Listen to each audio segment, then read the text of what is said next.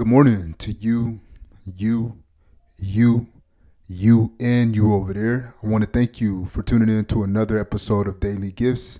I'm your host, the Gifted Mathis, here to bring you your message for today to help inspire you get the most out of your life today, tomorrow, and forevermore. Hey, what's good, y'all? As you know, season two is up. Um, we are going to take a break this weekend and uh, be right back up with season two uh, this upcoming Monday. So if you're tuning in, thank you for tuning in. Uh, but there is no content today. But I want to leave you with this message and let you know Jesus loves you. Let you know that you need to love yourself because, man, you are amazing. Uh, you are made for just a time like this.